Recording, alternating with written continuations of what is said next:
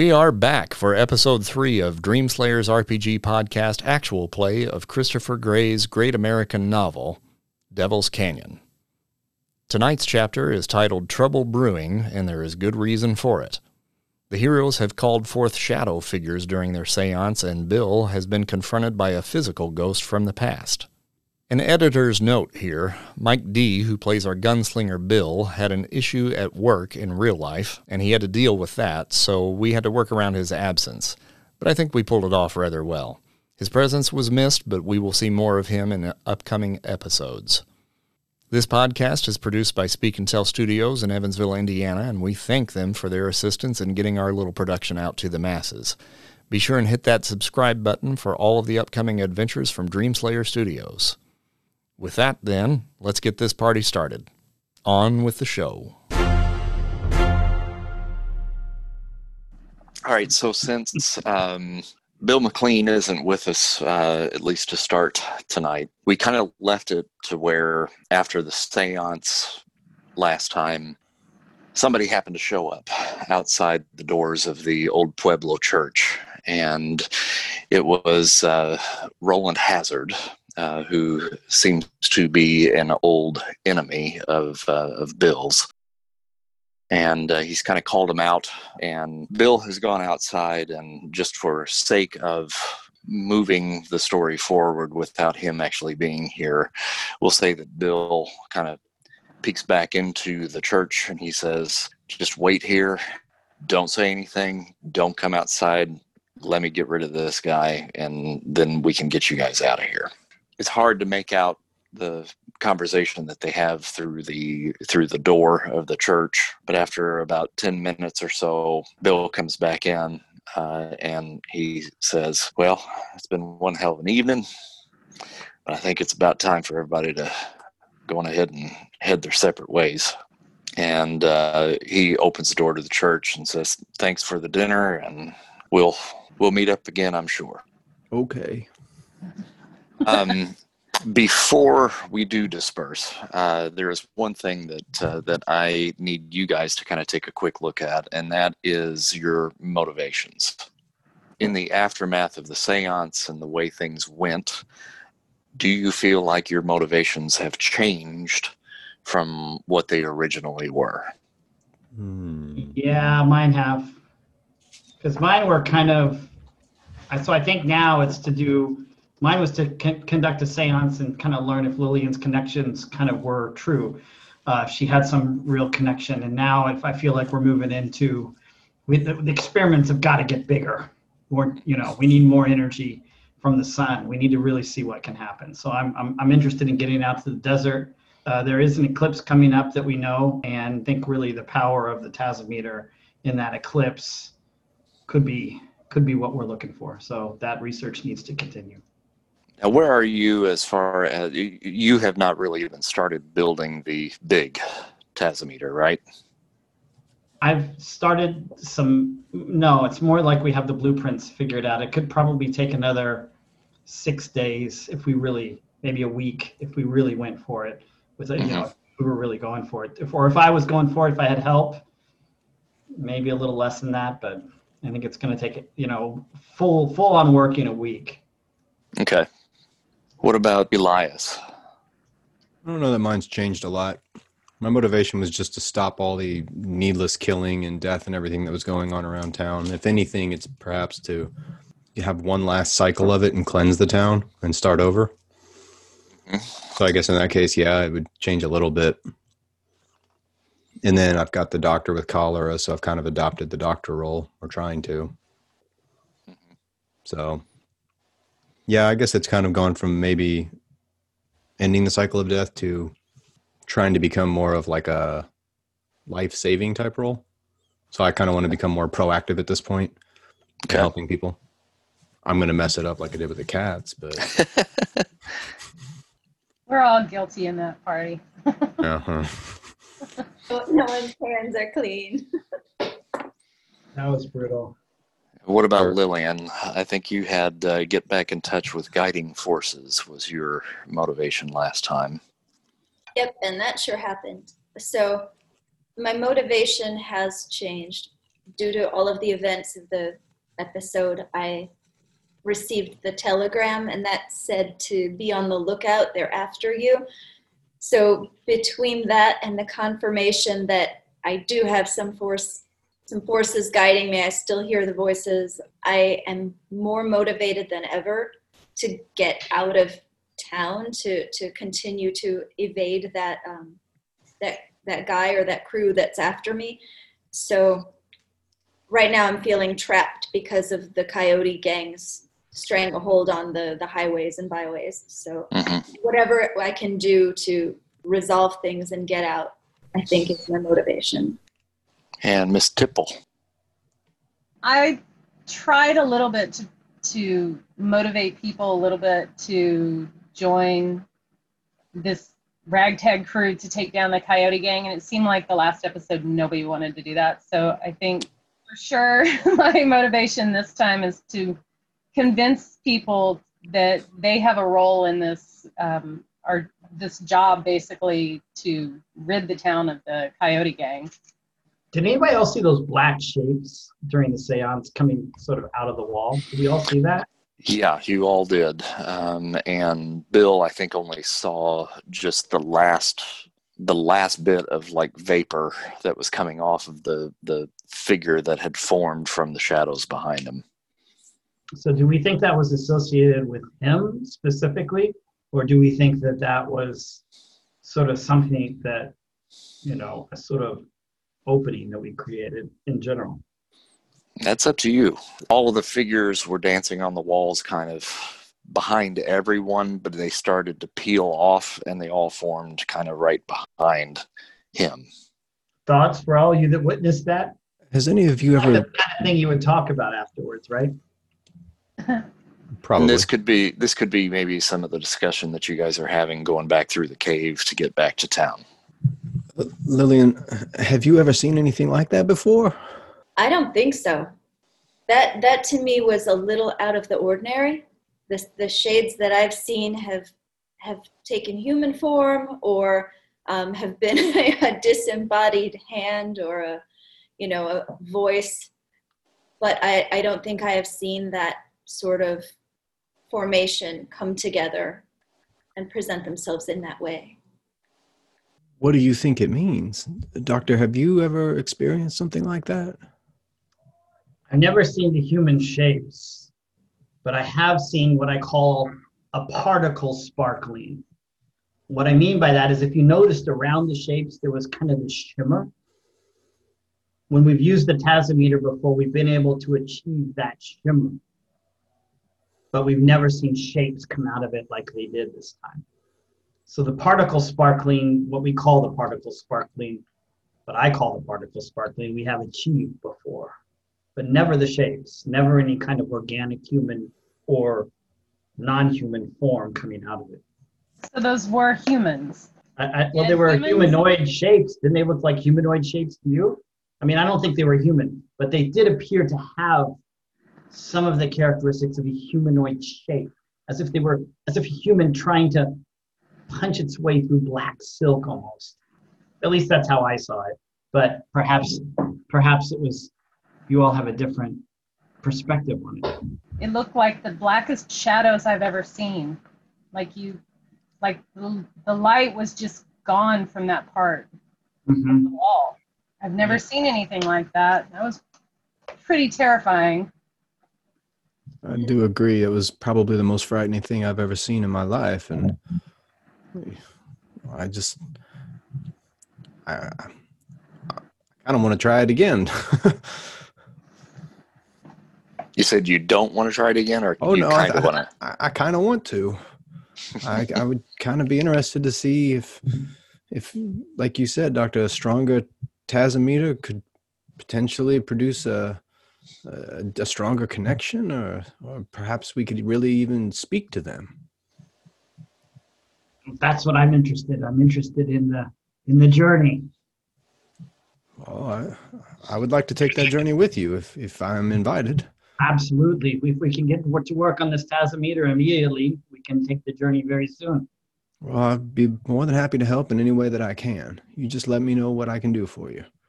well, I'm not the best of builders, so I, I, I'm good with the theories, but not so much with the building. So perhaps if you were, I don't know if you are a man of your hands, but if you are, you could certainly le- lend a hand, so to speak. Well, I built a few caskets. I figure it can't be any harder than that. Why not? Well, then perhaps we should get to work on it. All right, so that brings you guys back out of the cave uh, behind the blacksmith's house. Is it? I think it's three out of the four of you all uh, are staying at the hotel. Elias, you know, you've got your own home connected to uh, uh, your shop. So at this point, you know, you'll need to decide when you're going to meet again and where. So I have a quick question out of character here. Did Hazard did not see us in the church, correct? That's correct. I think he probably he probably had at least an inkling that something was going on in there, but exactly who it was in there, he did not see your faces. No. Okay.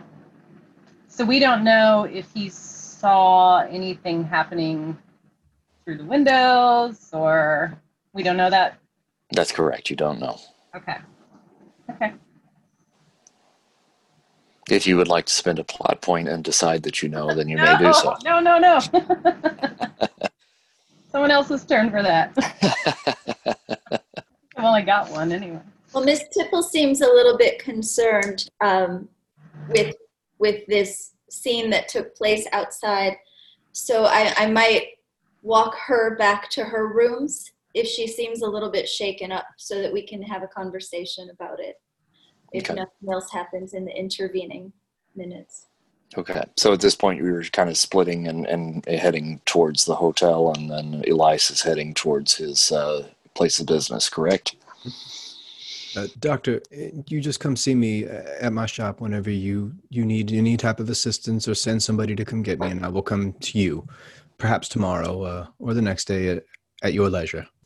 That sounds fantastic. Now, are you a doctor as well? Uh, no, no, I'm an undertaker. Ah, I had, uh, you were talking about something about the cholera, and I thought you had some sort of. Well, no, un- unfortunately, our town doctor has uh, potentially caught the cholera. Um, he has asked me to sort of run his shop in his stead. He is at a mining town. Uh, there's been an outbreak there, and he's doing his best to contain it. Uh, so, if anybody does need any type of doctorly type things, uh, I suppose at this point I am the doctor in charge, but not by training. I see, Mr. Carver, or perhaps we'll just call you Dr. Carver anyway. Well, you flatter me. Thank you, doctor. It's my pleasure. I look forward to working with you, sir. Yes. I'm gonna toddle All right. off. All right. So as you toddle off, um, the trio heads back towards the hotel. Um, and Elias, as you're getting closer to your abode, you will be passing Dr. O'Malley's place of business on the way. He's he's just a couple of doors down from you, uh, fittingly. Two doors down from the Undertaker. And as you're approaching his uh, domicile, you can hear uh, from half a block away, you hear a commotion and you hear a pounding on the door. A woman's voice saying, Dr. O'Malley, Dr. O'Malley, you open up. We need you right now. Open this door. Excuse me, miss. Miss, I, I could not help but overhear the commotion. Dr. O'Malley is not in, ma'am. Is there something I can help you with? Uh, you see Trudy Richards, uh, which is the uh, lady that is kind of in charge of the local brothel. And she is there with another woman uh, that is laying on the porch on Dr. O'Malley's, uh, in front of Dr. O'Malley's uh, business. She is bloodied, bruised, beaten, and gasping for air. Trudy says, Where's the doctor? Where is he? We need him right now. Well, I'm afraid that's not possible. The doctor is out. He's he's at the mining camp. There's there's been a cholera outbreak. He's asked me to please uh, act in his stead. Ma'am, is there anything I can do to help you? Uh, it appears your friend is the worse for wear. Then yes, yes, you need to act in his stead and you need to act right now. Let's get her. Can you get her inside? Can we get her in? Uh, yes, certainly, certainly. Uh, fumble around and find the key that I have to it and open the place up. Come, bring her in here, please. Please lay, lay her right here on the table. She puts her arm, the other lady's arm, over her uh, shoulder, and uh, you do the same. And you guys carry her in, bring her in, and, and lay her down on the cot that's that's inside. This woman has been beaten within an inch of her life. Her face is just a bloody mess, uh, swollen one eye completely swollen shut. She's uh, she has labored breathing, very raspy, is having trouble catching her breath. And Trudy says, uh, "This is this is one of my girls. Her name's Ava. That son of a bitch, Callahan, just beat her within an inch of her life." Ava, Ava, can you hear me? She nods. Okay. Um, Miss Trudy, could you please? There's a pitcher of water over there on the dresser. Can you please grab that? And there should be some linens in one of the drawers. Bring them over here. We need to get her cleaned up. I'll get right on it. Yes, there's a book. O'Malley left me a book. I need to find that book. Where did I leave it? Do you remember where I left that book? it's there. Yeah. Ah, okay. so I get the book. Start flipping through looking for uh, okay, obviously. Um, Trudy, are you able to speak? Um, I'm sorry, Ava, are you able to say anything? Can you speak? Hurts. Where? Can't breathe. Hurts. Uh, it's very likely that you have a punctured lung. One moment. I'll flip through the book and try and find the section on lungs. okay. And at this point, this would be a, uh, a conflict that you need to resolve. Uh, so the conflict is uh, Ava can't breathe. What you're going to want to do now, you are currently falling, correct? Yes. Okay. Yeah, let me put my sheet. Yes. Okay. So you're going to roll satiate, uh, which is uh, an instinct roll okay so if you have any pluses or minuses there, uh, you will uh, add or subtract those. Yeah, I have a plus one to instinct, but I'm falling, so it's a minus one, so it's just just flat then. Yep. All right, so I roll two die, right? Yep. I got a five and a three. Okay, so that's an eight. an eight. Okay, good. So you flip through that book and you find uh, the section on lungs uh, and and breathing uh, issues, and and your instinct actually is is correct. She does have to have uh, her lung is filling with fluid, and you've got to get that fluid out. You kind of root around for the necessary materials, and uh, as as gruesome as it is, you've got to make an incision and insert a tube into her lung uh, in order to uh, alleviate the fluid that is uh, that is flooding her lungs at this time. Uh, but you're familiar with the human body. You've certainly done your fair share of embalmings, and you've had to drain fluids and and so forth in the process of your career. And as luck would have it, you're able to uh, to ease the pressure on her chest and uh, and get her breathing again. Trudy, who is just horrified with this whole process. Um, she does her best to try to assist you and to helps to dress her wounds and uh, and so forth. But you're able to get her stabilized. Uh, and Trudy just kind of once the hubbub is is over, she finally just kind of collapses in a chair in front of the window and just takes a big sigh uh, and kind of starts to weep herself. Miss Trudy, she's going to be all right, at least for the moment. It's, I think the worst of it is behind her. Are you all right?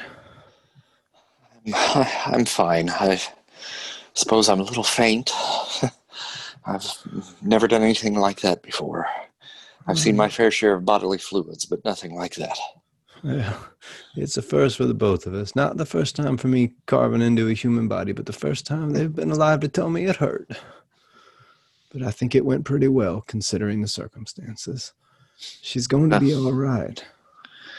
You've you've done a, a good thing here tonight, Elias. I didn't know you had it in you. Well, that makes two of us. But thank you for saying that. Has this happened before? Not this bad. Not this bad, but that Waverly Callahan, that son of a bitch, I don't know. I don't know how we're going to keep going with him running that place. He's just running it with an iron fist and he's taking money from the girls, more money than than what he deserves. He doesn't deserve any of it if you ask my opinion. But what can we do? I mean, this whole gang has just overrun the town. I don't know how we can keep living like this. And obviously we can't because he almost killed Ava. Understand. She came in short on her funds for this week and and he kept asking her for more and she said I just don't have it.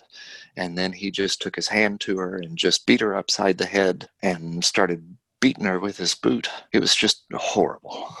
Does his father know about this? His daddy? Cornelius, yes. I'm sure he does, and I'm sure he doesn't give a damn. I may try to have a word with him.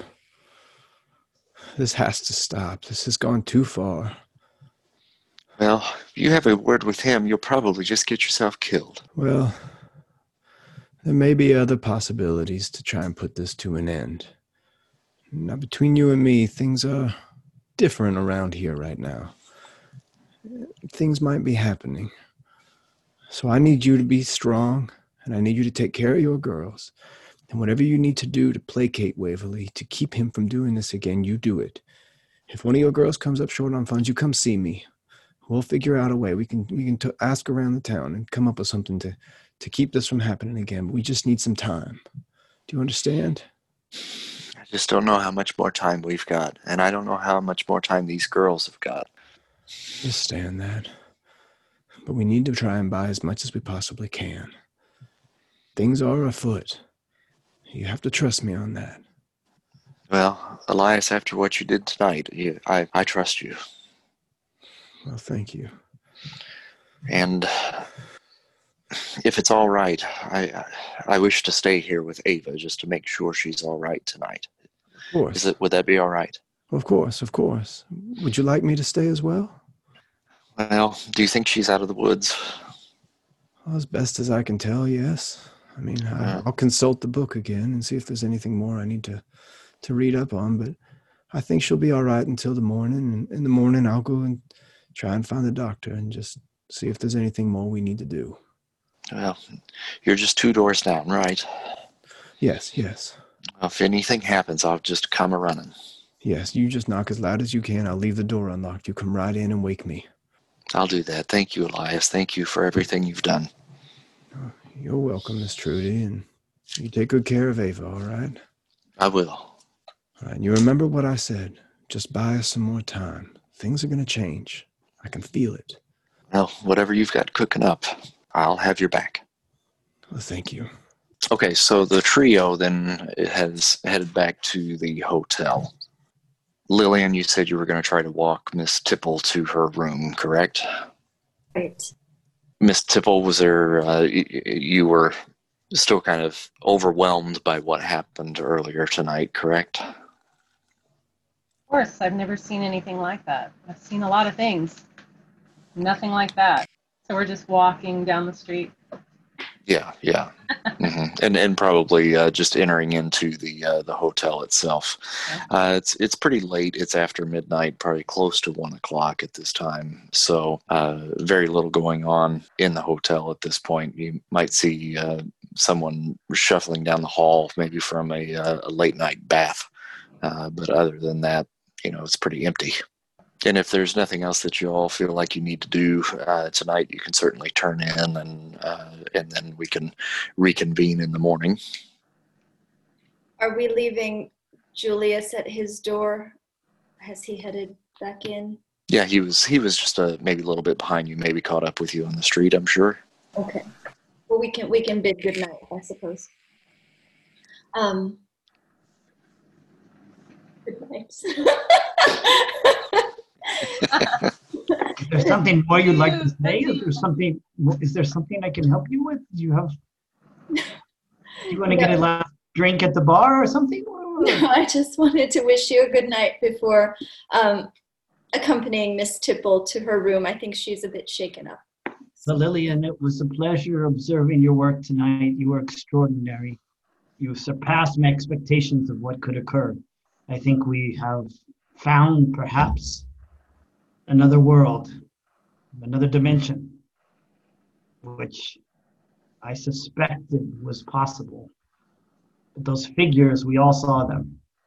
There is no question that something was trying to push through from somewhere else. And that was the result of you. Could not have happened without you. Well, So thank you.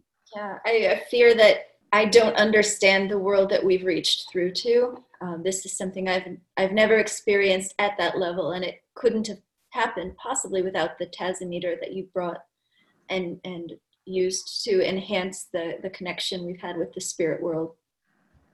Yes, well, I think we still have more work to be done. If we can now move to the next level, my research shows that if we can increase the power, certainly putting in the sun will do that. But if if this eclipse, if we can build this at the time of this eclipse that's coming up, we'll be able to get that concentrated energy. And my sense then, if we can get that concentration energy, is that the particle sparkling will be even in a larger scale. Okay, that's amazing. I'm afraid I have no choice but to be here for that climactic moment.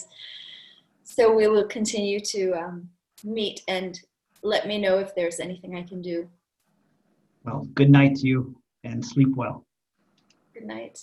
Elias, uh, in in relation to what you did, we didn't uh, give you a plot point for that. You do receive a plot point for resolving the conflict for Ava, uh, and then you also now are you get a plus one arc. So if you Back to were. I, well, you never go back to neutral.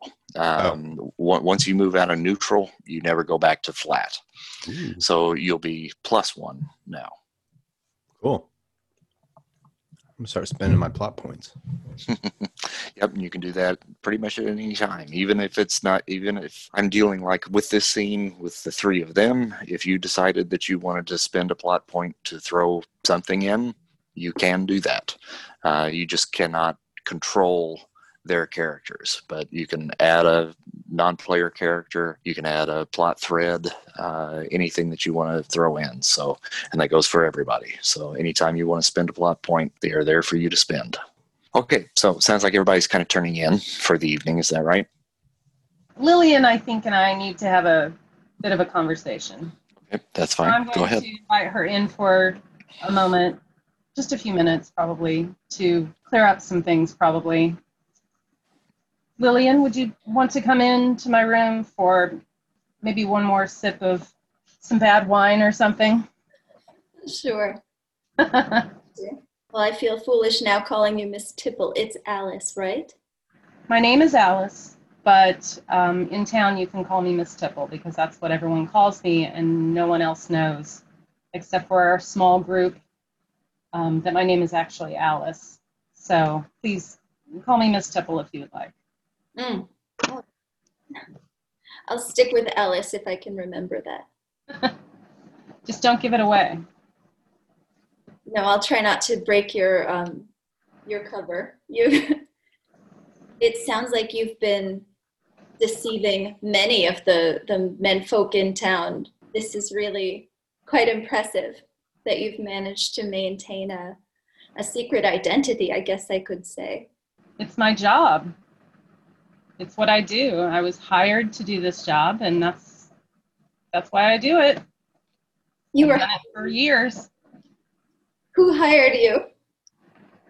Oh, Mr. Pinkerton himself. He put an ad in the paper. He um, asked for men, strong men, to come and apply, and I thought, why not? Give it a try. So I met with him. I met with him several times, and I convinced him that a woman um, would be an asset to the Pinkertons. Huh, he must have been surprised. I can imagine the look on his face when you walked in the office. Aren't all men surprised with strong women? I suppose so. More fools they for for being taken aback. Yes. Well, Well, let me ask you this. impressed. Yes. Sorry. um, the spirits, the figures that we saw coming through the wall, were they there for some someone in particular? Do you know? Did you? I don't know. I to be honest, I feared that they might be for me. Um, the way that they emerged in such an ephemeral fashion reminded me of the San Francisco fog and the way that my my friend um, and patron in San Francisco was killed stepping out into just such a fog at the moment a streetcar rushed by. And uh, it, his wife blames me for this. I believe she thinks i had something to do with his misfortune. And now that she's set some hounds on me i'm afraid not only of those those people in this world but also of him in the other world if he harbors for me any ill will as well as his first wife whom i had connected him with through our sessions. And may I interject for a moment? sure. What are their names? oh. Good question. Hmm. Shoot any Well, uh, Isn't it wasn't one isn't it wasn't one Annie and another one Robert? Wasn't their first names Robert and Annie? i think that's right Or Walter? Was it Robert or Walter? Arnold. I like. What did you? Lewis. What about Lewis? Say? Lewis is good. Lewis, let's go. with that. Louis? I'm looking at the most popular names in the 19th century. Right Thank you. Of it. oh yeah, shoot. Lewis and Eleanor. Eleanor. Yeah, and somebody throw me a last name. Synthicott. How about Synthicott? What the fuck? I'm just throwing. You said throw your last name. I'm. Yeah. Syndicate. Lewis Okay. Synthicott. I think it sounds good. Sure, I have no idea how to spell it, but I'll give my best. S E N T I C O T. Of Okay, course. that's not at all how I spelled it, but okay. So actually, Lewis and Annie, um, and and Eleanor was the first wife. Eleanor was the first wife, but it's the second wife that is. Yes, Eleanor, Okay. the first wife who is deceased. Um, Lewis, Lewis and I met at a party that Annie, his wife, was hosting for a, a well-to-do politician. I mean, they're all they're all well-to-do. They they run in that circle, but Annie is um, a social butterfly and well known about town, and so she and Lewis and I met, and Okay. Lewis and I had a moment of conversation, and this is what I'm what I'm telling Miss Tipple. Mhm. Um, but we had a moment of conversation in which he realized um, what I do, and he asked me to reconnect him with his first and true love, Eleanor, who had died of um, smallpox. so tragically, why am I laughing when, when it was tragic? Um, I don't know. In any case, um, Eleanor, I, I did feel a very strong sense of Eleanor, but it's possible that I gave him a clearer impression of her spiritual form than was wise. And in in the fact that um, I conveyed to him her desire to be reunited with him, as as he also wished, I'm afraid it may have propelled him to hasten that moment of reunion. So, as those shadows emerged from the wall, it was actually my fear that that it was some some recollection of that um, come come back to haunt me. But when I saw how Bill responded, he seemed, despite not even catching the full measure of that apparition, he seemed to know that it was for him. And so I, I don't I don't know what to think. But I do know I want to get out of this town. And I despite our conversation, I'm not sure that it's wise that we proceed on the path that was discussed to to craft some some weapon of um, mass destruction to unleash upon an entire town. It just seems brutal. Like There's something. got to be a way to get the coyote gang to leave or something because we, this town just can't take it anymore. Yes. And I don't know that that responding to brutality with more brutality is the way the way forward or or the way that anyone other than beasts would would proceed along this path. Do you have any other ideas? I I I don't know that I do. I mean there is an eclipse Julius speaks of that he expects to bring a, a strength to the Tasometer. He, he thinks that will somehow empower us. We'll have to talk to him some more. I mean, I think I have a plot point, so I could throw something out there. Plot point away. Yep, you can certainly do that. Okay.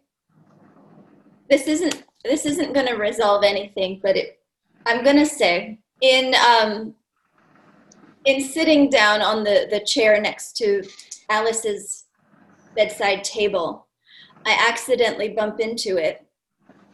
And she's in the hotel, right? So the Bible that's sitting on that bedside table falls off to the floor and it falls open. So as I reach down to pick it up, and I apologize, I'm so sorry to have um, disturbed your, your book. I note that it's open, and I read it to her and say, My gosh, it's open to uh, Revelation. And it says, the passage here, it says, And the sea gave up the dead which were in it. Now, we've just been talking about the, the coyote gang and how horrible they've been.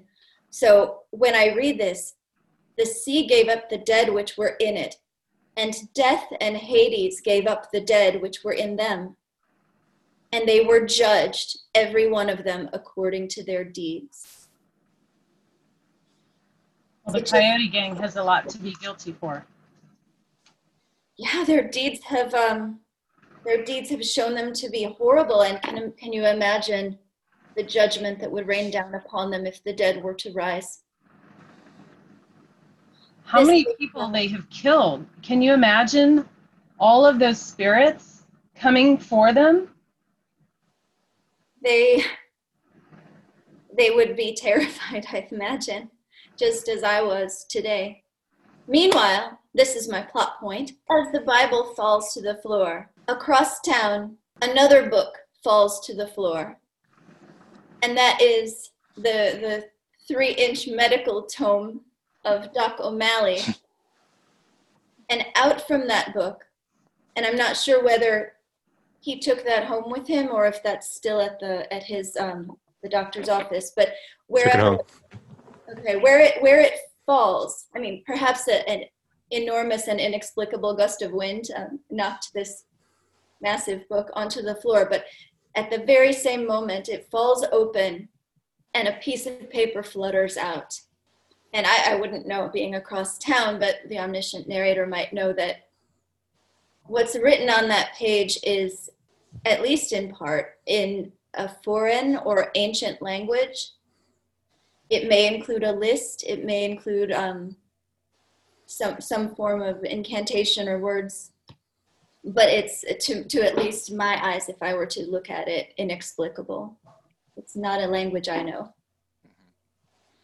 But it is an incantation uh, of which you, as uh, the narrator at this moment, you're just kind of putting it out there.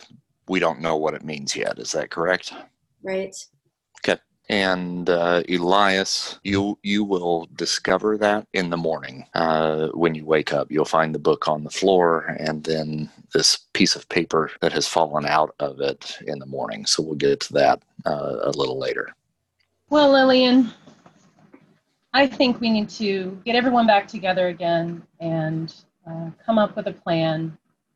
Perhaps with the Tasometer opening, maybe we can open the spirit world bigger than we did tonight. As terrifying as it was, I think that that could help us, but we need everyone to uh, work on the plan. We'll have to distract the coyote gang, get them into one place maybe. I I don't know. Save the townspeople who don't need to be hurt. we need everyone. So maybe in the morning we can meet up with everyone again or sometime tomorrow. Well, Alice, I'm, so impressed with your initiative and, and the way you've managed to lead us not only up to the ridge, but also to try to, to rally people to take control of the situation. It's a long night and I don't want to keep you up any longer. I appreciate your compliments. I'm just doing my job, but I, I have come to love this town. And uh, Marshall Loomis's death hit me very hard. And uh, I think it's time to do something. I think we can do this together. Um, we'll see you in the morning or tomorrow sometime. All right. Good Farewell. night. Take my leave. Okay. And at this point, everybody kind of turns in for uh, the remainder of the night um, and probably have a little bit of a restless sleep thinking about uh, the uh, occurrences that happened earlier in the evening. There's probably some fear, some excitement as well uh, that probably fights you as as you uh, try to get some shut eye, but eventually you'll all eventually drift off to sleep. Um, in the morning, uh, probably about 9 a.m., uh, Dr. Julius, you get a knock on your door. All right, what time is it? What time is it? About 9 a.m.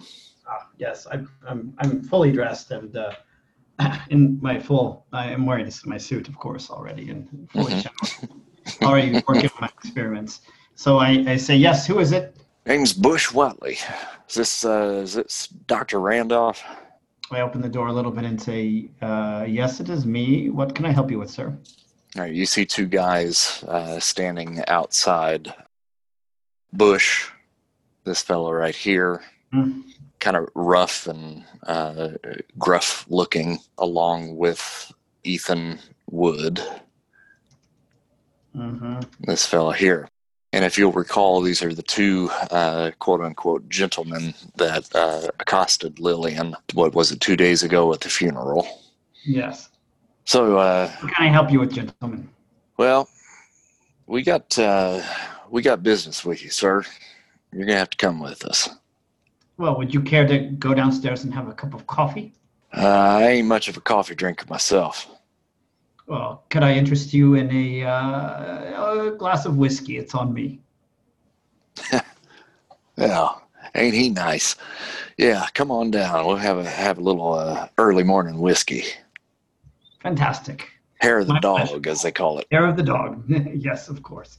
I closed, locked the door behind me, and uh, walked downstairs with him to the to the to the the usual gathering spot he and uh, and Ethan walk with you downstairs uh, and uh, order up a, a, couple of glasses of whiskey. And uh, Ethan says, uh, "So, uh, how long you been in this fine town, there, sir?" I have been here approximately ten days. A week? I don't remember. Is it a week? A week. I've been approximately a week. About a week. Yeah. Yeah. So We've been uh, hearing a few things about you around town. You uh, got some little contraption that you're working on, ain't that right? Oh, yes, that is exactly right. I am a scientist, and my scientific studies have brought me to your quaint little town. Yeah, that's good because uh, we uh, we might have some work for you while you're here. Well, I'm quite busy, but I'd be happy to listen and see if I could be of any assistance. Well, that's good. Um, tell you what, we're going to finish off our whiskey here, and we're going to head on down around the corner uh, to the uh, local gunsmith. You met him yet? I do not believe that I have. His name's Zeke Berkeley. Zeke Berkeley? Is that what you said? That's his name. Berkeley is a well, no, it's not at this point. Um, yes, this is. Uh, I would. I would be happy to meet him. Why? Why are we going to visit the gunsmith? Might I ask? Well, we're not so much going to meet him as such, but uh, we're going to be speaking with uh, with one of our boys actually. Cornelius uh, Callahan has uh, has a particular project that he needs uh, somebody that has uh, some working knowledge of mechanics and machinery. Of course, I think I've heard of Cornelius. His reputation precedes him. that it does. That it does. All right. Well, you you gonna have yourself a drink, or uh, is is this just for us?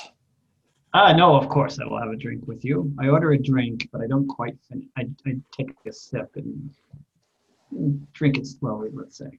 Okay.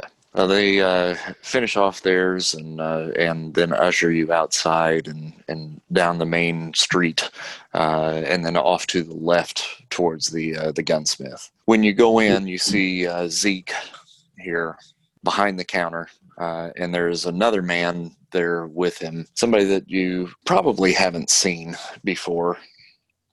It's this guy here. His name is uh, Jacques Luffy. Jacques Luffy. hmm Mm-hmm. Jacques Luffy. Gentlemen, good day to you. Bonjour, mon ami.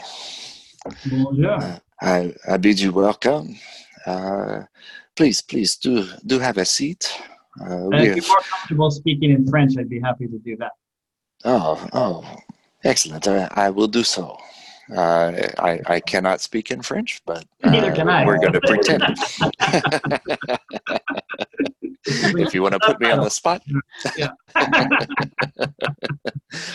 Yeah. so uh, he does then begin to speak in French uh, to you, and he, and he says, "Well, it is it is excellent to uh, see uh, a man here in in the Old West who knows uh, of of my language, and uh, it is a pleasure to speak to you in my native tongue." Well, it is my pleasure as well. It's been quite some time since I've been to Paris. Uh, it, it is a beautiful place, not at all like this. One of my favorite places in the world. It is much too very hot here. That's one thing you could say about it. So I suppose you are wondering why we have called you here uh, to speak with me. Uh, this is uh, Mr. Zeke Berkeley. Uh, he is uh, the the town's gunsmith, and uh, we are utilizing his services while we are here. I ask Um, who we, wha- what do you mean by we?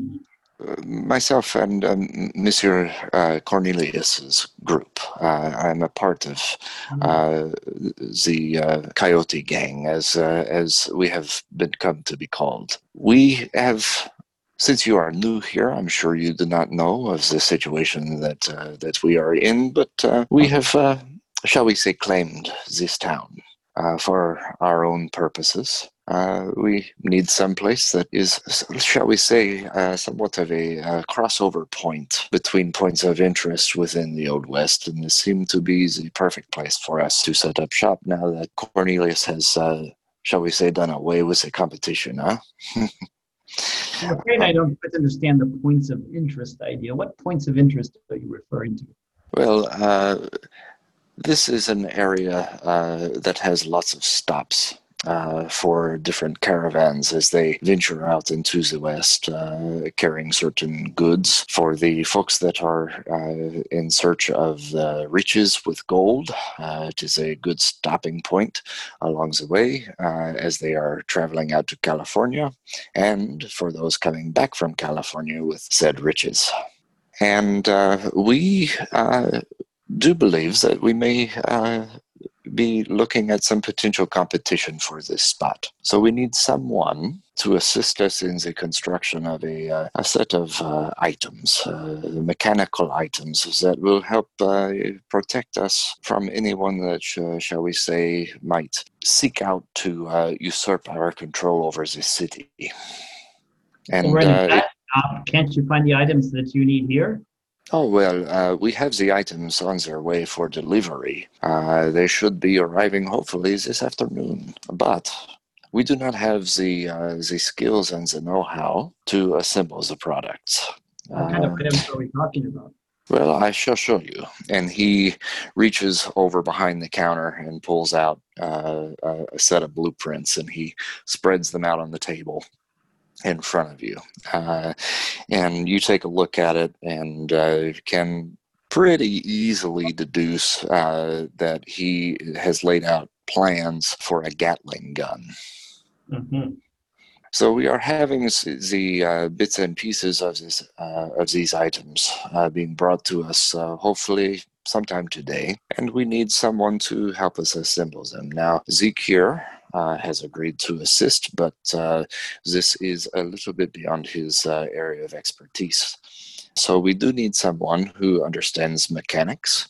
Mm-hmm. that might be able to assist him in putting these things together. There will be two that will be delivered here today, perhaps tomorrow, depending on the weather. And uh, we need to have these up and running within a week's time. And we are requesting your assistance uh, in, in the assembly of these items. And of course, I'm sure there is some remuneration for this. Oh, well, of course. yes, uh, we, we would be happy to pay you a handsome sum of money to, uh, to assist us in, uh, in assembling these items um, what do you consider a handsome sum?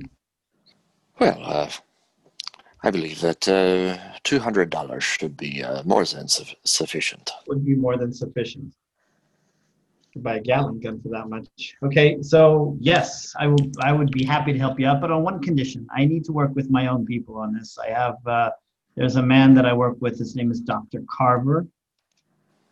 That I do not. I will need his assistance. I uh, do not know this man. Hmm? I'm, I'm sorry? I do not know this man. Uh, he's the, I think he's the town undertaker, but he's very good with his hands. And uh, as much as I do understand the engineering, sort of the physical parts of this blueprint, he's better at putting things together. So uh, don't worry, you won't need to pay him anymore. I will take his part share out of my own payments here. Um, but if that's acceptable to you and you're willing to have us both work on it, I think we could have this together for you quite quickly when it arrives, perhaps within the day.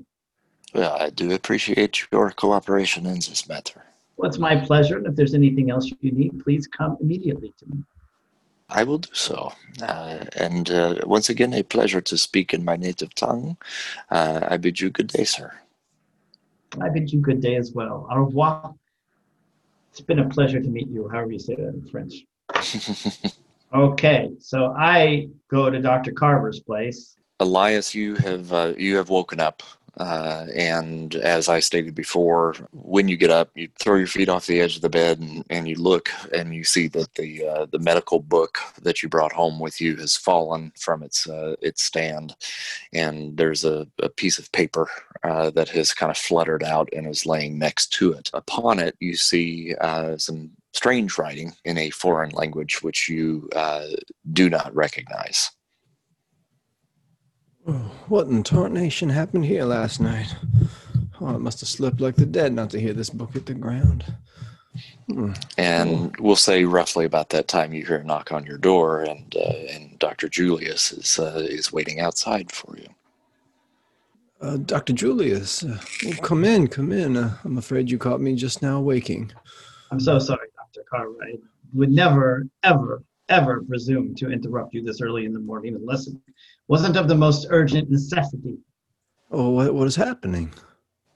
Well, our friends in the gang have approached me and asked me to put what I do believe, well, what I actually know, is a Gatling gun together when it arrives in a week. Well, I hope that you told them no. Of course, I told them yes. If I told them no, there were three of them in a gun shop with me. What do you think I would tell them no? I told them yes. And I tried to make it seem as if I was completely on their side. I'm actually even charging them for it. And I said, but I would need your help. We, so I do believe that, first of all, if it arrives at the Gatling gun does arrive, we could perhaps sabotage it so that when they use it, it doesn't work. Oh, well, that, that makes a lot more sense. My idea is that Gatling guns, the way they're designed, they have a, a series of bullets uh, belt of bullets that go into them. We can, the first few we have to make work. Yes. But down the line, we'll make one that will explode. So if they ask us to test it out, we show them how it works. We let them test it out. When they actually put into action, Gatling gun will explode. Probably only take one of them out or injure one of them. Won't do a lot, but it will be something. It's a rather devious plan, Doctor. I, well, I like it.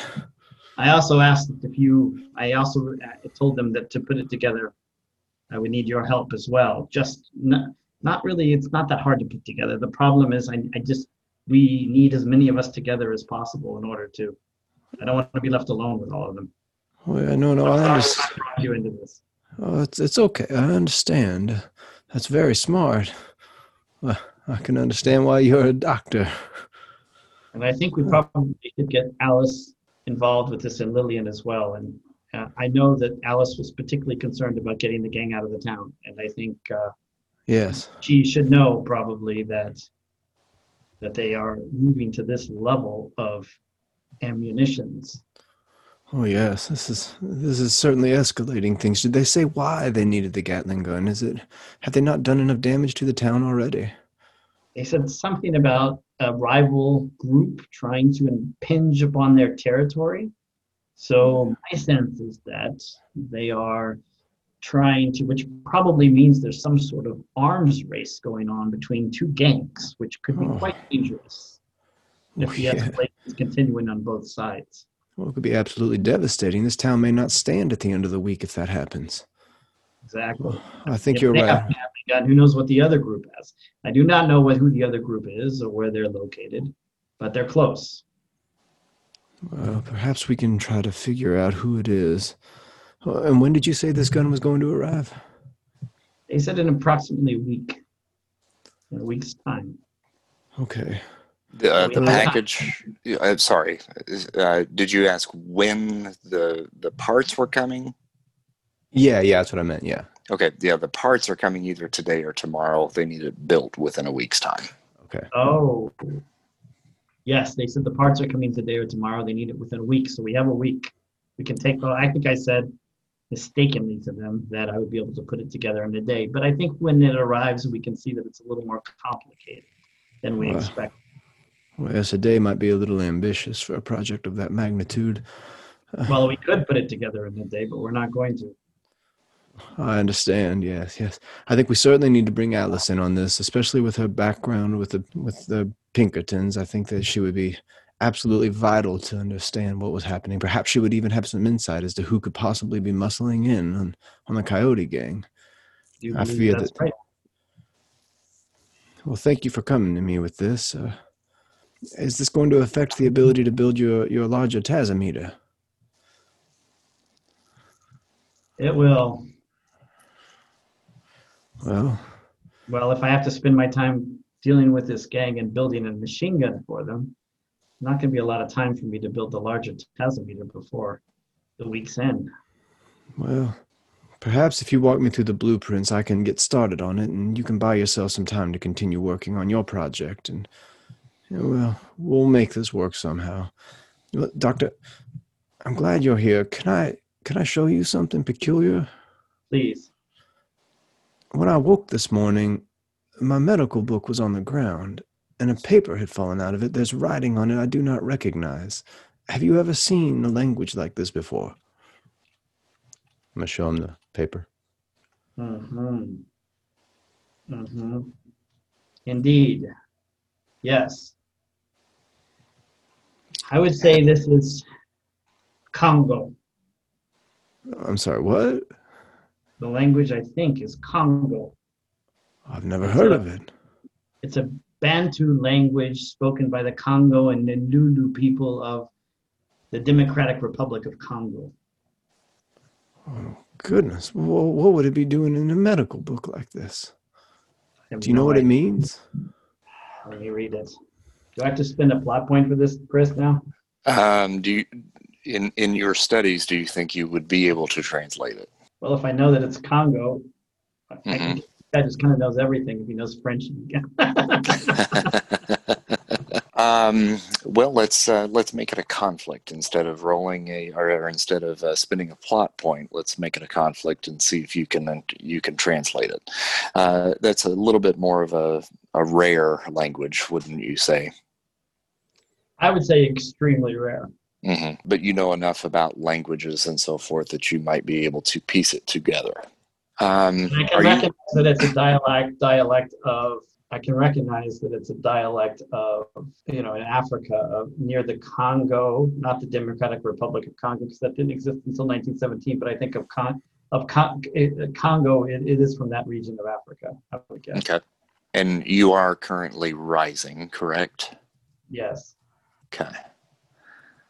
Um, I think this again would be uh, satiate. Uh, so this would be an instinct roll. Mhm. Uh, so uh, you can either add or subtract what needs to be added under uh, instinct. think it's plus one right now. hmm Let's see if And- Dr. Julius can decipher this language. Now, is that plus one because you're rising, or you have a one by it?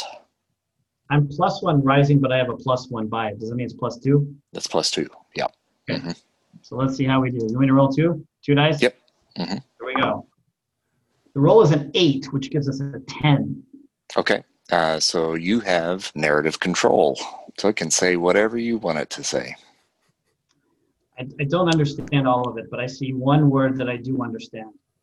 The reason I know part of this language is because some of my research involved the supernatural, let us say, the other dimensions, other worlds.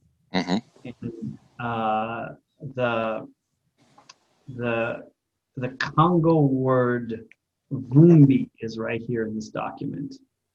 And Vumbi refers to something like a, a ghost or a revenant or a corpse that still retains its soul. And the document speaks of the Vumbi.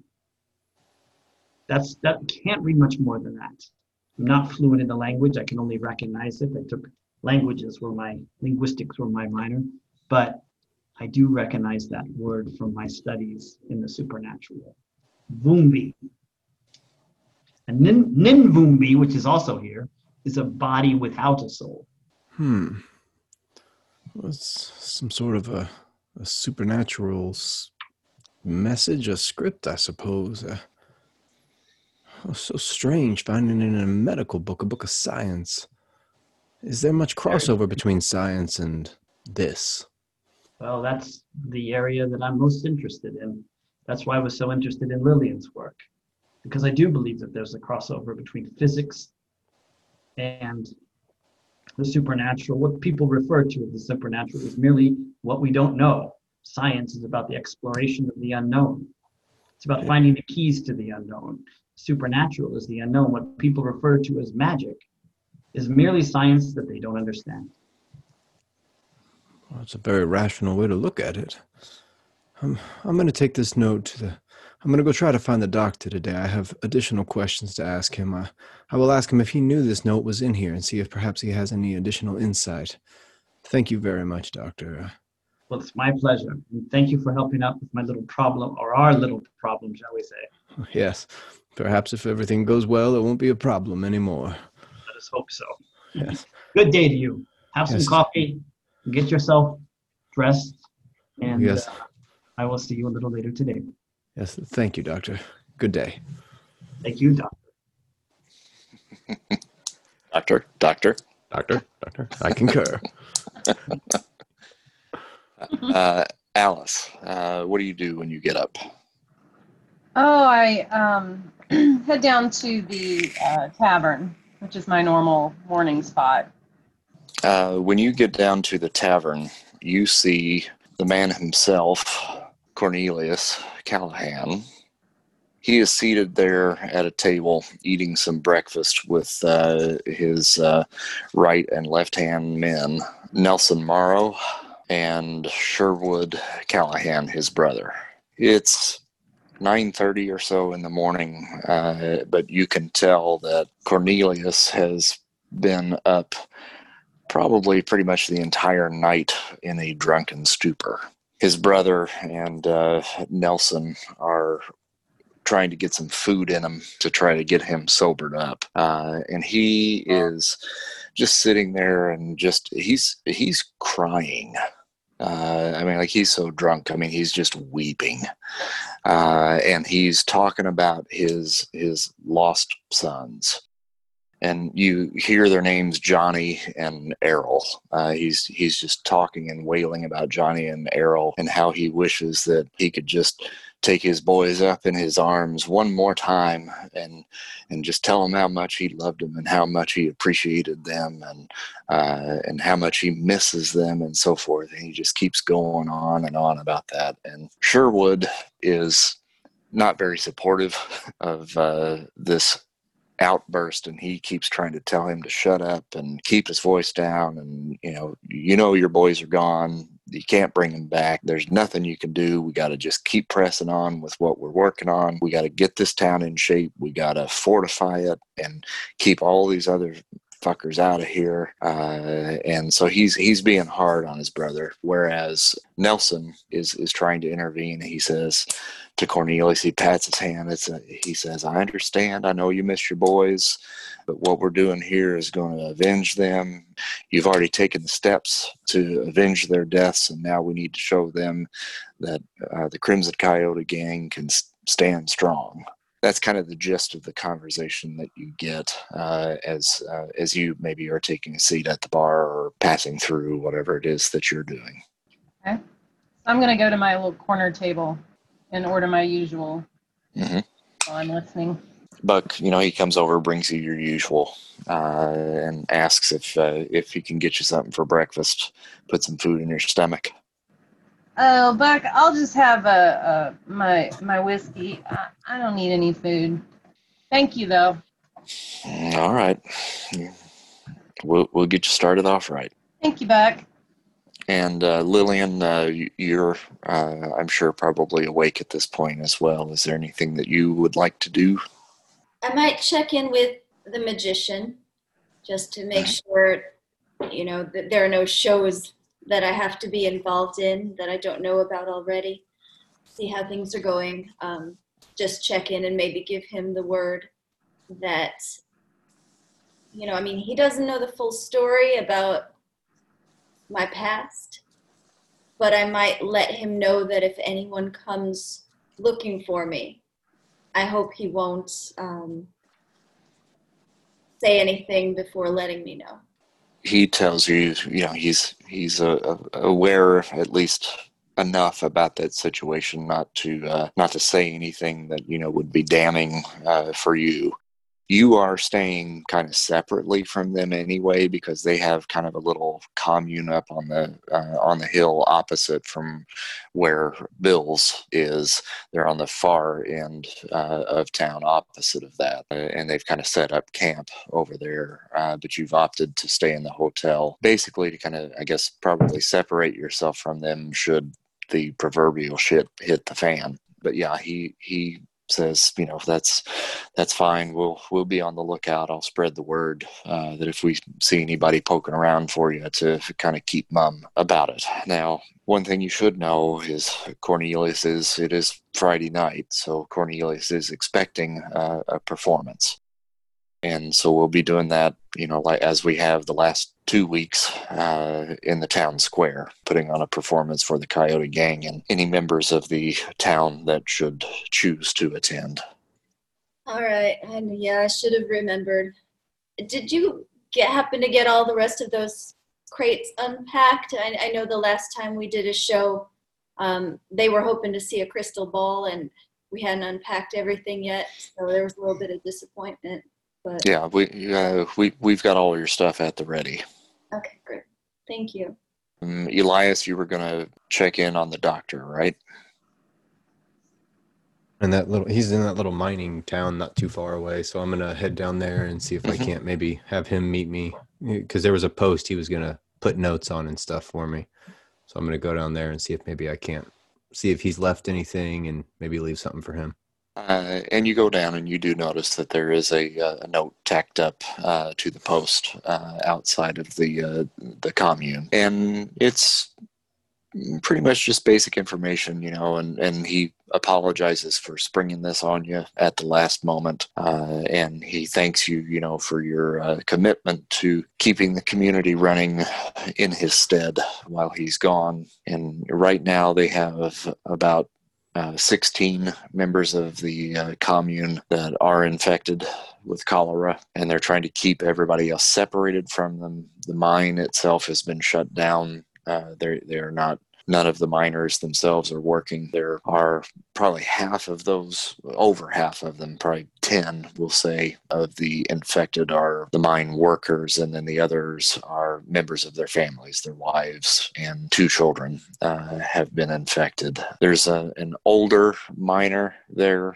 that is not doing well, and he's spending kind of most of his time just kind of tending to him uh, and trying to keep him comfortable, but he feels like this gentleman probably won't last the night. And there's also one of the children uh, that is uh, is is not doing well, but is stable. Uh, at this point, everybody else is managing okay throughout this process, at least uh, uh, at this point. All this is in the note. Yes. Okay. Mm-hmm. so it's eleven o'clock, and I'm everything. it's a two pager. Ah, okay. Front and back, single space. yeah. Oh, well. I hope the doctor's doing all right. It does look like he has his hands full. Um, I I brought something along too to write and be able to leave my own note for him. Um, so I read his note and fold it up and put it in my pocket and um, write down my own note. what was the the word again that we understood from Congo? Um, it was um, which word? The the word was um, Wumbi. Uh, ghost, the revenant corpse. Yeah. Zumbi or Woombi? Oh, sorry, Woombi, Woombi, V U M B I, and Mumvumbi this was the other, or Ninvumbi was the other one. None, Nin, Ninvumbi. Okay. okay. There you go. Um, Vumbi is the first one, and that's uh, Vumbi is a ghost, revenant, or corpse that retains a soul, and Ninvumbi is a body without a soul. Yep, I spelled it wrong. Okay.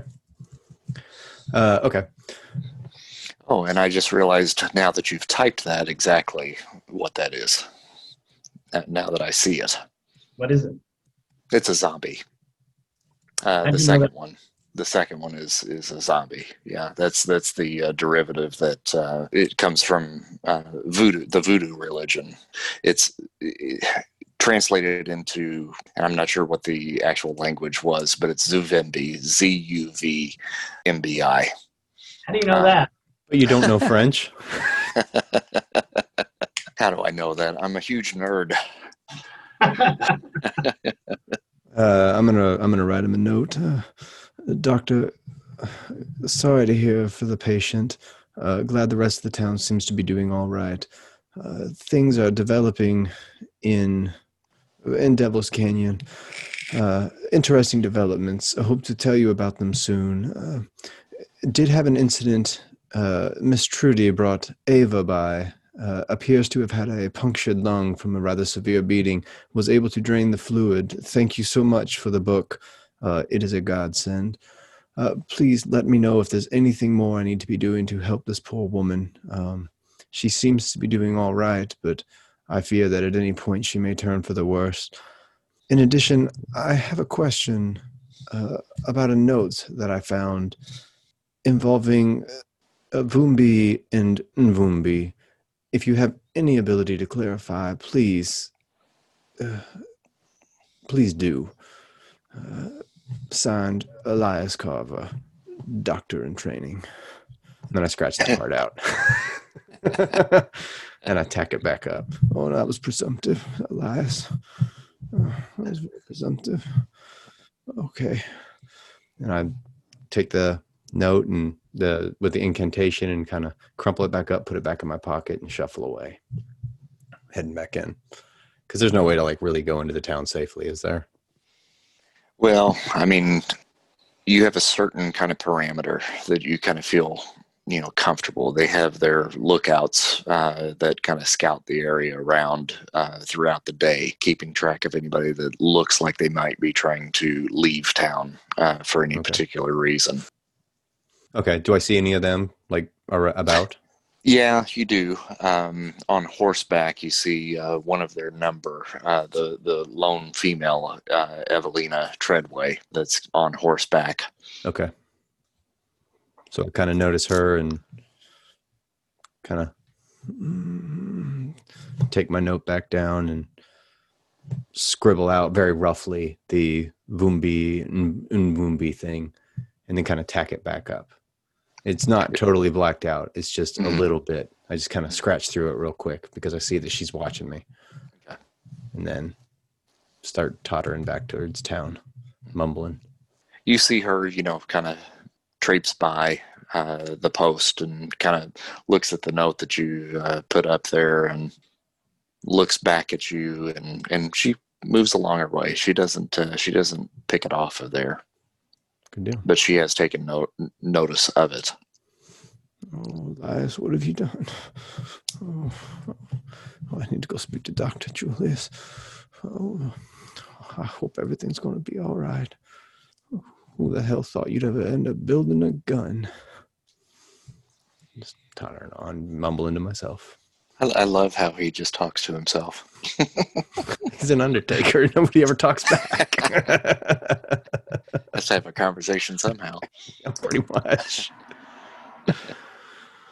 Uh, and I'm going to start heading back into Devil's Canyon. And then were you wanting to meet up with uh, Dr. Julius again or Um, I'm gonna head back into the general store. It's because the, general store was who I was talking to right after the funeral, right? Talking to Wilburn, Yes. and he was the one that had met Bill. Yes. Yeah, I'm gonna go talk to him. Okay. So I'm heading that way. Okay. Uh, and then I'm going to kind of skip. Uh, we'll, we'll get back to that one here in a minute. We'll go back to the ladies. Miss Tipples finished her um, drink for the day. Lillian uh, has met with the magician. Uh, what do you guys want to do uh, after that? Is Cornelius and his two guys, are they still in the tavern? Or did they leave? Mm, they finally uh, get him quiet, at least, and he's he's kind of starting to kind of just nod off a little bit, and so they kind of gather him up and start walking him out the front door. Okay, I'm gonna um, go up to the the bar. I was at the table. I'm gonna go up to the bar and and see if Buck and I can have a, a word. But I'm gonna whisper to him. Um, I'm gonna get another drink, uh, Buck. And um, what what uh what was that all about? How long is Uh, shit, he comes in here probably twice a week in that weeping mode that he was in, crying about those boys. He's always talking about how he never got to say goodbye. I don't know what it was that exactly happened. Uh, I, I do know that the marshal had something to do with their deaths, which is why they're here in the first place. You know, to mete out vengeance for uh, for the deaths of his boys uh, which uh, you know this. I ain't telling you nothing that you don't already know. But he comes in here, like I said, two, three times a week uh, since they since they've been here, just moaning and groaning about those two boys. Now he's got that other one, uh, Waverly, but way I see it, that boy's kind of the black sheep of the family. Uh, that's that's not the one that he wanted taken over uh, when it was his time to step aside. But he's kind of stuck with them now. But he's always crying about wanting to say goodbye to his boys and wishing he could talk to them again and all that bullshit. So, you know, grieving father, I suppose. Yeah, yeah, I suppose. Well, Buck, um, I'm gonna head out for a walk. I'll see you later. All right. She she totters off, mumbling Okay. to herself. and Lillian, you're probably heading back uh, from the encampment. Uh, at this point, you see uh, Miss Tipple uh, walking out of the tavern. Good morning, Miss Tipple. Morning, Lillian. Where are you off to? I was just making my way back from the um, the encampment of the troubadours back to my back to my rooms. Do you mind if I uh, uh, walk a ways with you? Oh, please do. You know, I don't like to be out in the open for too long by myself, so it's great to have company. You know, I completely forgot about a show I have to do on Friday. They're calling us back to to perform, and you know, I have to come up with another routine, and I have no idea what I'm going to do. I have an idea for you. Something I just learned in the tavern. Let's go somewhere quiet and alone. Okay. So we walk to, you said you were going to the hotel, right? Back to the hotel? Okay, Right. we're going back to the, to the rooms. And I'll follow you to your room, I guess. Yeah, they have a quiet sitting room. So I just saw Cornelius in the tavern sobbing away like he always does about his sons. And when I asked Buck about it, about how long he had been in there, he said that um, he was blabbering on about wanting to speak to his sons again. You know, his sons were killed by um, the marshal. The marshal, what did he get him? Did he hang them? I'm sorry. Out of character question. He he had them arrested. Uh, he brought them in, uh, and after a very quick trial, they were found guilty and they were hung. Yes. That's right. Okay. Just trying to remember. So, so the marshal had his sons hung, um, and so they killed the marshal, or Cornelius had the marshal killed, and he wants to speak to them again. Do you think that this is the a distraction or something that we can do to keep Cornelius and his gang occupied? By can you bring his sons forth? Hmm. I can. I can. Well, you know, I don't know if they'll present themselves, but I can certainly try and we could spread the word.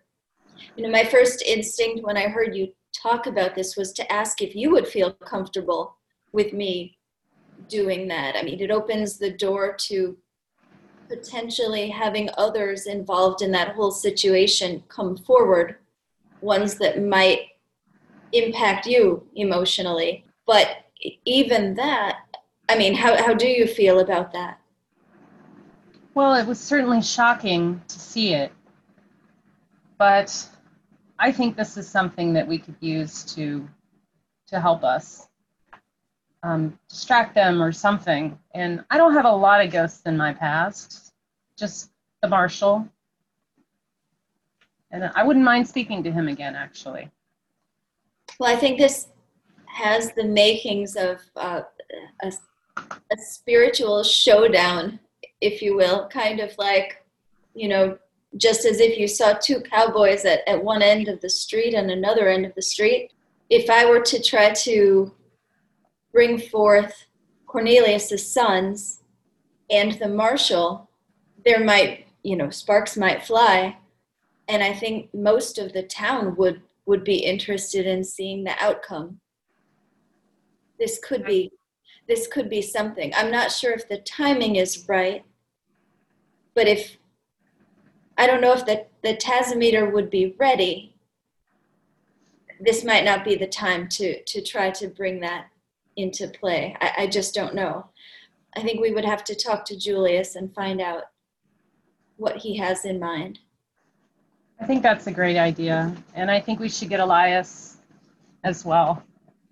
I think it's time for me to go back to the tavern. I don't know. Or maybe we're gonna what are we gonna do? Are we gonna go get them? Out of character, sorry. I got confused for a bit. Are we gonna go get them? Get the guys? Get the gang? I guess we should. I guess we should. Get the gang. sorry. Let's put on Um, a show. Put on a show and save the town. We'll jump to Julius real quick. So, Julius, you did you head back to uh, to your room then? Yes, I had. I have quite a great deal of work to do, of course. hmm Are you just working you on have a chance, I need to. Yes, I'm working on the. I need to acquire some of the parts, so I'm going to have to make my way around the town as well to acquire some of the parts. Okay, what do you want to try to do But I that? have some of them already available. I'm working on some of the inner inner portions of it. I mean, as you know, what we're building is quite complex, right? I mean, this is. Mm-hmm. I'm, I'm happy to share with you if you. This is what the the, the plans look like, um, which I'm happy to share with everyone if you want to see the plans. This is the essential plan for the. Oops, not that. This is the essential plan for the for the the next stage of the Tasometer that would be that would capture the these are my diagrams. So as you can see, I can work on some of the initial inside machinery, uh, but uh, yes, but uh, but there's work to be done. So would you uh, would you be making a run perhaps to to gather some equipment? Oh, absolutely, yes, yes, yes. I'll have to okay. run several times. I'm planning on heading over to the uh, was it a blacksmith or something like that? That was yes. Mm-hmm. There is a blacksmith here. Um, and I'll probably also need to send a couple a telegram out later when it's possible. To okay. uh, there are a couple things let me quickly. Well, they'll take months to come. I'm hoping the blacksmith can make the pieces that I don't have for it. Okay. Well, if you're going to send a uh, telegram, uh, it is nearing the time where uh, you're allowed access.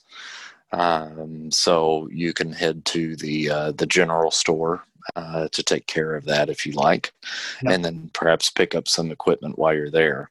If uh, if that is where you're heading, then you can probably meet uh, Elias on the way because that's where he's heading as well. Yes, I am heading there to the general store. And then you see uh, Elias uh, just mounting the deck uh, as as you're coming down the the main street. Doctor, Oh, oh, doctor. Hello, doctor. You? How are you today? Oh, I'm doing doing all right. And yourself? Uh, any new developments since we spoke last? I was just up in my room doing some more work on the Tasometer. Oh, and how how does that progress? Oh, pretty well, pretty well. I have to get to the general store and look for. I'm missing a couple parts. I need to go talk to the blacksmith and see if he can build a couple of pieces. Uh, and I perhaps you need to send tell it. How long do you have any idea how long a shipment would take to get arrive from New York City? From New York City to here, um, where's Dev? Where's Devil's Canyon again? What state? Uh, it's in Colorado. Well, you'll be a couple of days, uh, at least. Uh, is it something that could come by rail, or would it need to come by by buggy? Oh, it could come any way. I would, I would, uh, I would guess. If it came by rail, uh, there is a nearby town. For about two days. Um, no, uh, not uh, well. As far as uh, the the coming in by rail, yeah, probably about three days, probably uh, to arrive to the the nearby town. I'm trying to find the name of it here. Angel Ridge. Angel Ridge, right outside of Devil's Canyon. Montrose. Uh, Montrose is the name of the, the nearest town of any size that would have a rail station. And that's half a day's horse ride uh, up the road, probably about 15 miles. Uh, something from New York City, probably about three days uh, to get it to Montrose, and then you would you would need to pick it up or have it delivered. Oh, perfect. That's great news. That's great news. Like there's some parts that I'm afraid that I don't think our blacksmith can make, and they certainly won't be available here, but they are available in New York City. So if I can get it here before the end of the week, that would be great. Well, I'm I'm heading to the general store now to talk to Wilburn. Uh, would you like to accompany me? Oh, I'd love to, of course. Well, great. Let's let, let, let us let us embark, disembark. Let's go. and uh, ladies, you can see uh, the two guys going into the general store uh, just as you all are rounding the corner. There they are. Let's follow them. ladies, pleasure to see you today. How are you feeling after our little night's activity? to Julius, that's how rumors get started. Are we like that was seance was two nights ago actually, right? That was last night. It was last night. Yeah, yeah. Yeah. Everybody get a good night's sleep? Is everybody doing all right? And uh, since the seance last night, it's a pleasure to see you all this morning. Oh, we, we, we have something to tell you too. We have we talked to Alice about this situation. Did you, Dr. Carver? Did you tell? Did you inform Alice about the situation yet? No, no, I, I headed to leave a note for the good doctor Oh, well, O'Malley. uh, we need to discuss. I knew we had some something important. So, can we can we find a little private place here? Can we, let's go let's go in the like next to the store. Oh, we, Sure. we can go into the general store. There's a room in the back. I'm sure Wilburn will let us talk there. I trust him. Okay, let's let's do let's take that room if we can. We need to have a very important conversation.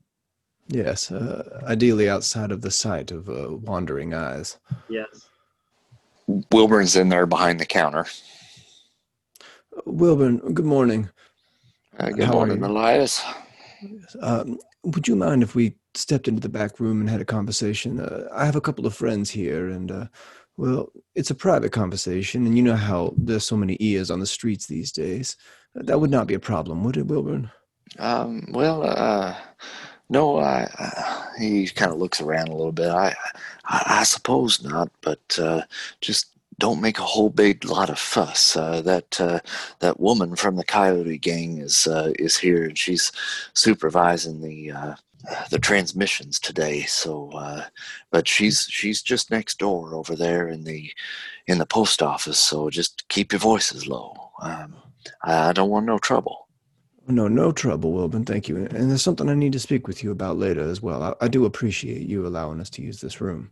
Uh, yeah, that, that that's fine. I'll uh, I'll keep a lookout, and if anything gets fishy, I'll uh, I'll try to rap three times uh, on the counter. Uh, I, oh no, my bell. I'll I'll hit my bell. Oh, One time. That, that sounds fantastic. Thank you, Wilburn. Uh, have you met Lillian, uh, Miss Tipple, Doctor Doctor Randall? Uh, I, I'm familiar with Miss Tipple. I, I I I don't think that I know uh, Miss Lillian. Is it? That's right. Nice to meet you.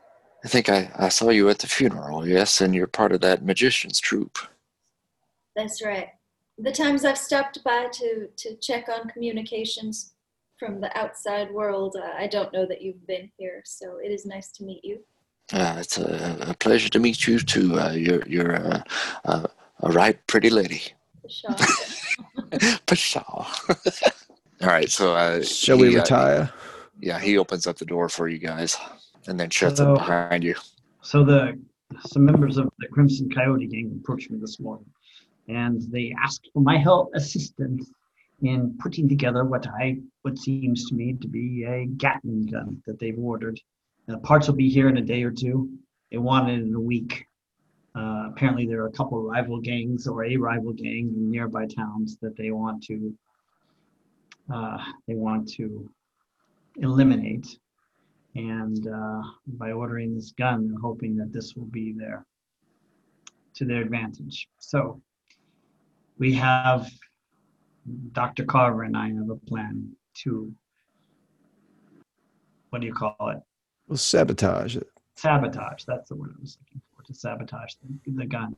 But we wanted to let you know immediately, especially you, Alice, uh, because this could mean things are escalating considerably in this town in terms of the gang's activity and also their network and also their potential armaments.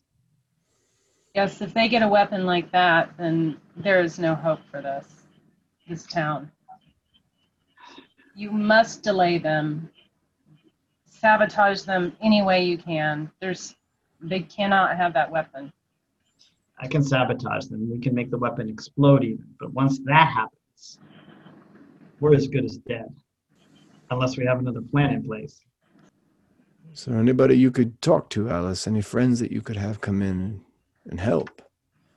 That would expose my um, undercover mission, but it's possible. But I think we should try. Um, I think we should try to do this ourselves first. Bill has some skills that we can use, and uh, Lillian has to do a show, possibly another seance for um, Cornelius. Perhaps we can use that as a distraction. I don't know how.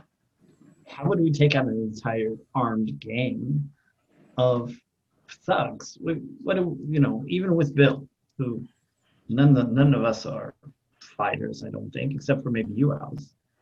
What's your skill level with a with a gun? Didn't you miss that badger or whatever it was back there? coyote?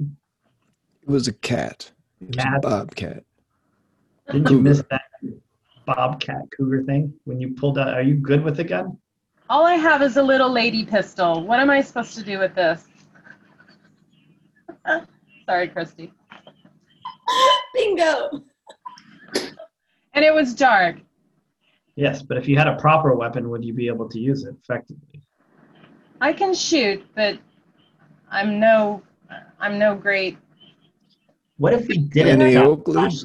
What if we I'm no didn't? Annie Oakley.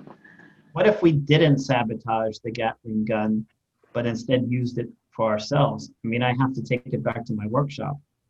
But if I say I'm going to need a couple days with it, we finish it in a day, and we use it on them, Well, you need to have them all in one place, I, I presume. And or not even so. You just have to, or it depends on how aggressive they are. They want their Gatling gun back, yes, Pretty and- risky. or perhaps in one place.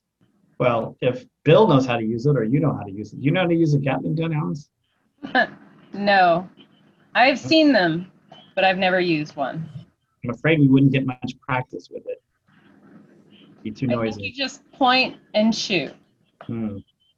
Well, it's a possibility for us to consider.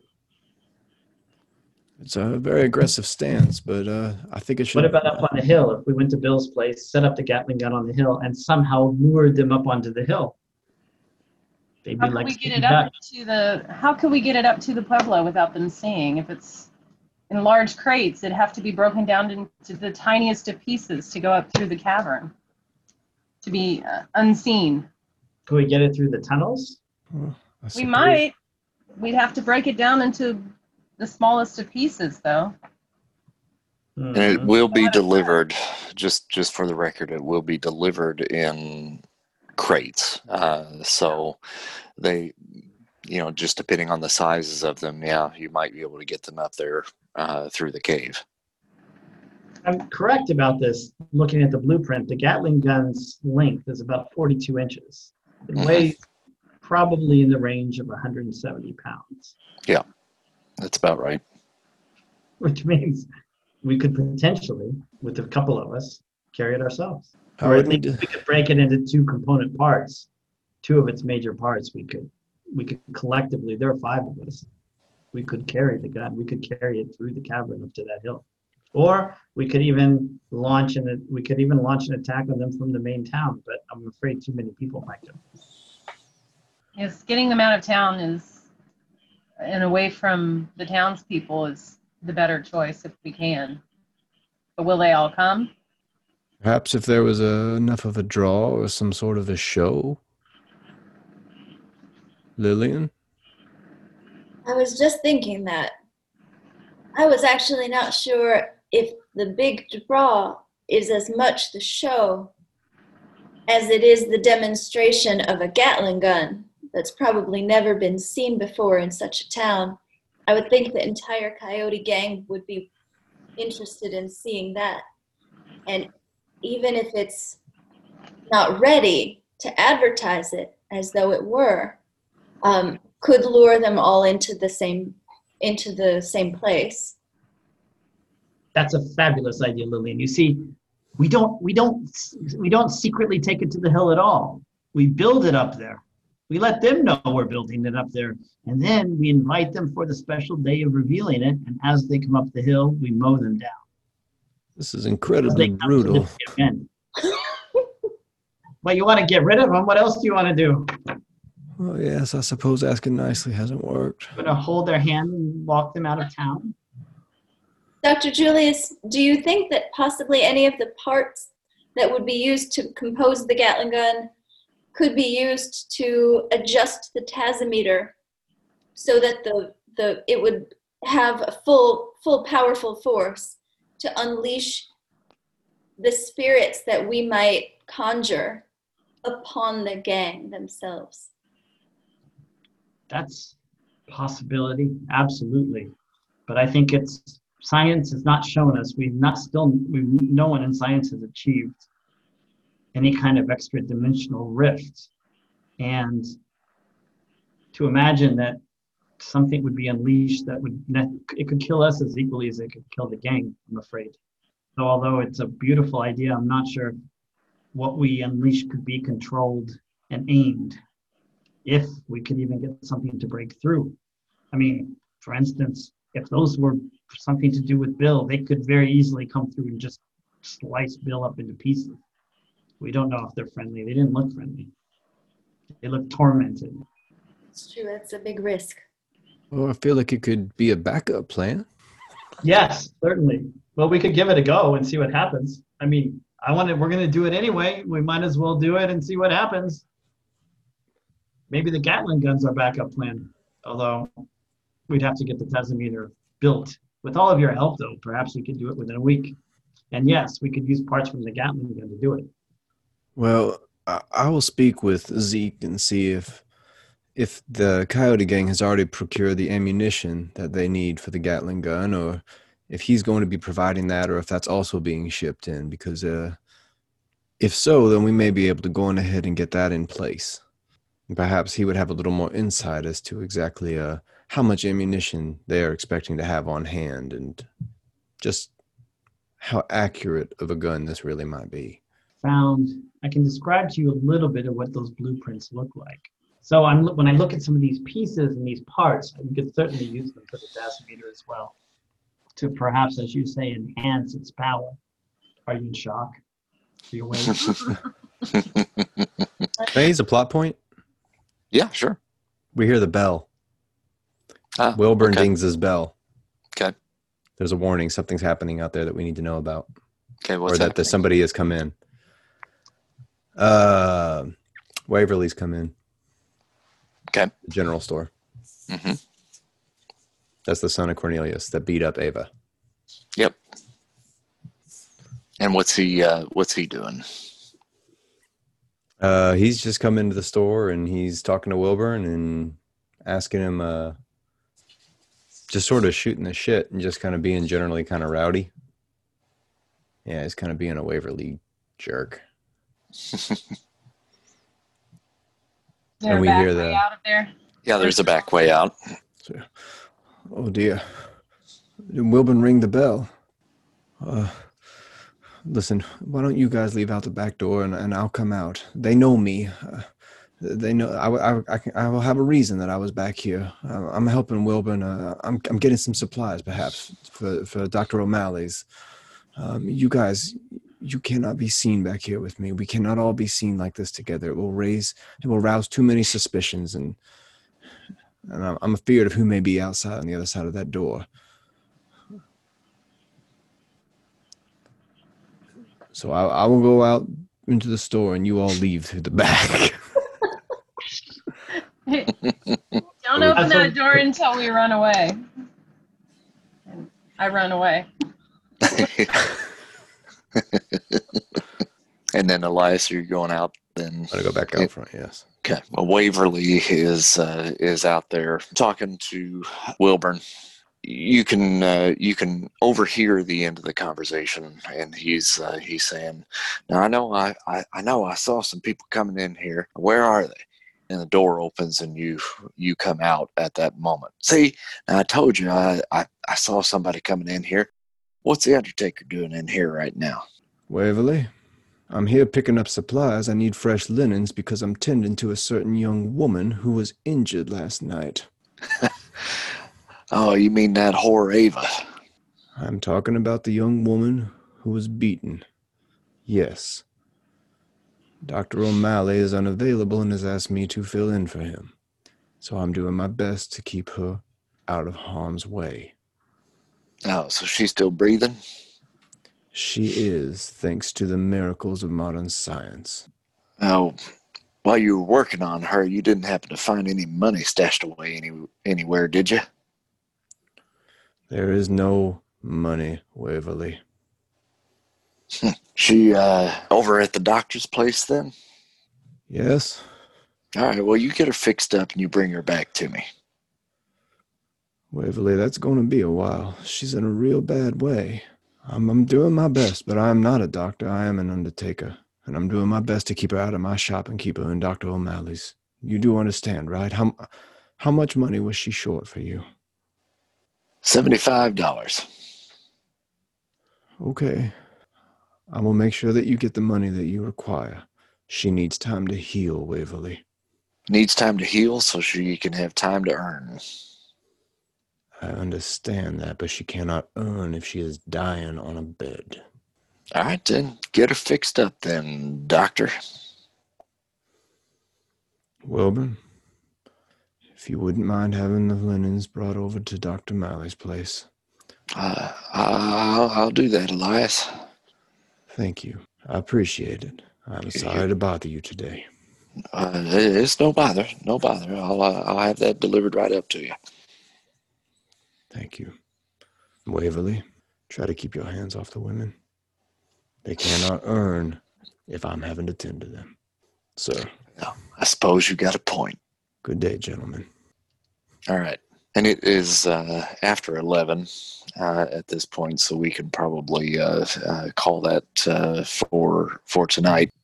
Kurt, I, I don't think I rewarded you your plot point uh, for the success that you had earlier tonight. So you get a, a plot point for resolving the conflict that you resolved earlier, and you get a plus one arc as well. So make sure and make a note of that on your sheet. Thank you. Okay, I will do. And then uh, next time around, uh, we will probably need to kind of figure out what we want to do for the evening. Uh, since we know that there has to be performance, whether or not we're going to try to do anything for specifically for Cornelius or not. And if you guys want to discuss that a little bit on the Facebook page, we can kind of fast forward to that. If you guys want to come up with kind of an idea of a plan uh, for tonight, that would probably be good. And then we can kind of uh, have let that be our jumping on point uh, for the next session. Does that sound good? Yeah, I've got an idea for it. I can post something. Okay. Yeah. Yeah. We can kind of discuss that over the next uh, couple of weeks and see where that takes us. All right. Thank you, And guys. We'll hit it up again in two weeks. All right. Look forward to seeing you in a couple weeks. Have a good one, y'all. All right. See, see y'all later. Thanks, Chris. Bye, everybody. Bye. Bye.